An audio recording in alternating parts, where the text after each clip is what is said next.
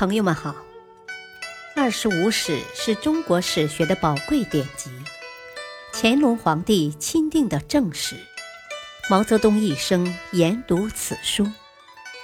欢迎收听《二十五史》珍藏版第八部《南齐书》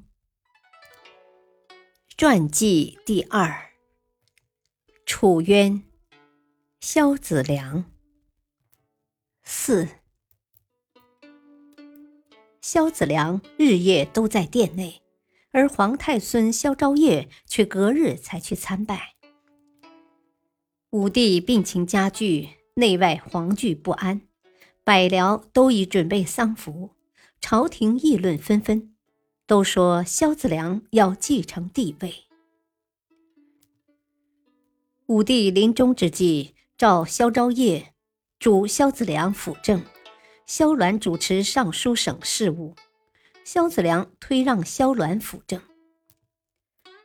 萧昭业从小为萧子良妃袁氏举养，袁氏对他非常慈爱，但他听信了朝中的传言，以为萧子良要代他继位，由此而生猜忌之心。萧昭业即位后。晋封萧子良为太傅，保留中书监的职位，却罢黜其侍中职权。隆昌元年（公元494年），又特许萧子良持剑上殿，入朝不拜，但很快让他出京监督南徐州军事。萧子良明白这位幼主对他猜忌之心日重，心情沉重。抑郁而卒，年仅三十五岁。萧子良热心文士，颇多著书。永明中曾召集学士抄录五经及诸子百家书，参照黄览体例及为四部要略。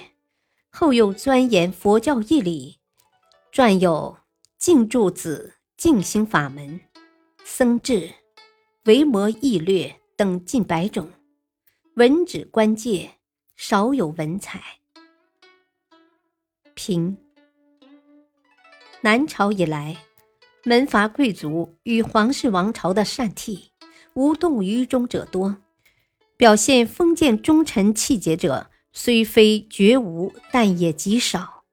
世家大族出身的大臣，大多及早投诚，新朝左命，其中。以楚渊、王翦尤为典型，所以《南齐书》的作者把两人列为同传，并评论说：“主位虽改，臣任如初。”这种行为的目的，无非是保证个人和家族和和平平地从一个王朝进入另一个王朝，仍然不失权位和荣耀。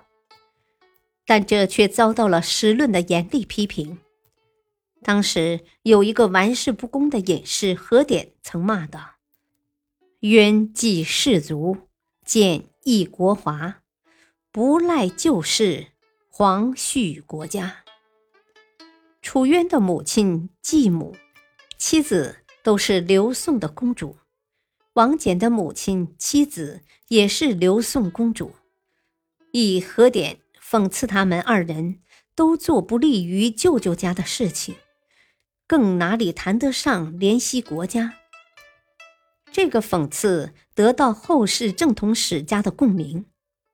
其实，门阀时代，家族利益和个人利益高于国家利益。在楚渊等人的心目中，王朝更迭不过是将一家物与一家而已。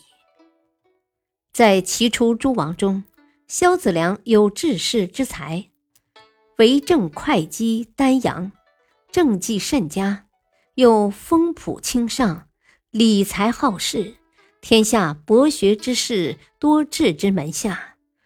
自开西底之后，不乐政务，情仪文士，为永明体诗歌的创立颇多贡献。陈寅恪《四声三问》说。晋灵王子良大积善生，沙门于京底。选经、背心生，实为当时考文审言之一大事。